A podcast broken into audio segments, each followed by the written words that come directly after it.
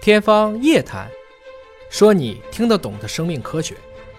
欢迎您关注今天的《天方夜谭》，我是向飞，为您请到的是华大基因的 CEO 尹烨老师。尹老师好，向飞同学好。本节目在喜马拉雅独家播出。老年痴呆的话题又来了 啊，咱们关注隔一段时间，向飞就来一下啊。 呃，JAMA 的子刊 Neuro 啊，他说他汀类药物可以降低脑震荡老人后续痴呆的风险。对我不属于这类啊， 我不是脑震荡痴呆、啊。这个一般，这个我们都说啊，超过一百六十五岁吧，嗯，大家最怕什么？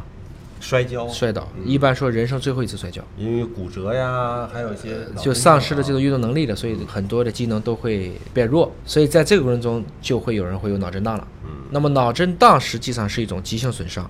如果严重呢，就会导致慢性残疾。嗯，包括其实很多的神经性退行也都是在脑震荡之后加速了。这个他汀类药物是个什么药物啊？它那里就是降血脂的。哦嗯我们以前说的这个著名的利普妥就是它那类药物，就用来控制血脂。这个研究啊，持续时间有十年的时间。嗯，一九九三年四月一号到二零一三年的四月一号，在加拿大的安大略省开展，参加者呢是脑震荡的老年。那么脑震荡之后九十天服用他汀类药物，研究主要是为痴呆的长期发病率到底是什么啊？你想，他这个实验啊是做到了二零一三年，又经过了这么长时间的分析、研究、整理，才刚刚把这个文章发表出来。对，所以啊整个这个系列研究，你看这个时间进程非常的长。这需要当时登记的是非常好的，嗯主要就想知道呢，吃他汀的和不吃他汀的同样发生了这种脑震荡，那么大家谁可能罹患了这个老年痴呆的这个时间会更短或更长？嗯再分析这个。对，这个实验非常的专一啊。嗯，那么两万八千八百一十五名诊断为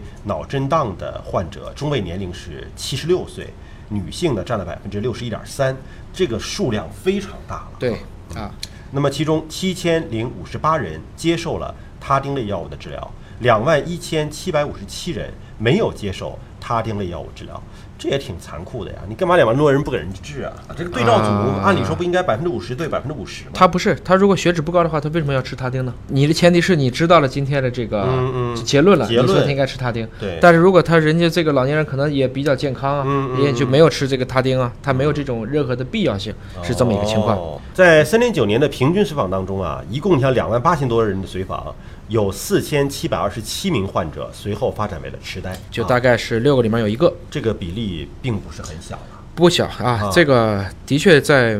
整个的北美，这就是主要的问题之一了嗯啊，神经性退行。那这里边有的服用他汀了，有的没服用他汀啊，它这就有这个数据做比对了。对比对就是接受他汀类药物的患者患痴呆风险降低了百分之十三。哎，特别强调了，其他的心血管的药物就跟他汀，比如类似的，没有什么关系，嗯啊反倒是把他汀看成一个单一要素的话，那么我们使这个指标降低了百分之十三，降低百分之十三，在临床上也是有挺大的那非常大的意义了。从一个人群来看的话，每一百个人就能使十三个人少于免疫这个痛苦。嗯，当然，它这个还只是一个长时间的一个数据积累之后的一个分析的结果。如果说真的要用他汀来预防痴呆，是不是还需要进一步的临床实验才行？啊，它可能不能讲，就是说能不能用预防，这里面只能说是成一个关联关系，嗯成一个关联关系，它也许不是一个预防的作用，或者说它不是一种直接的成因，它可能只是在其中的起一个因素之一呃嗯因素之一，同时引起一系列其他的反应。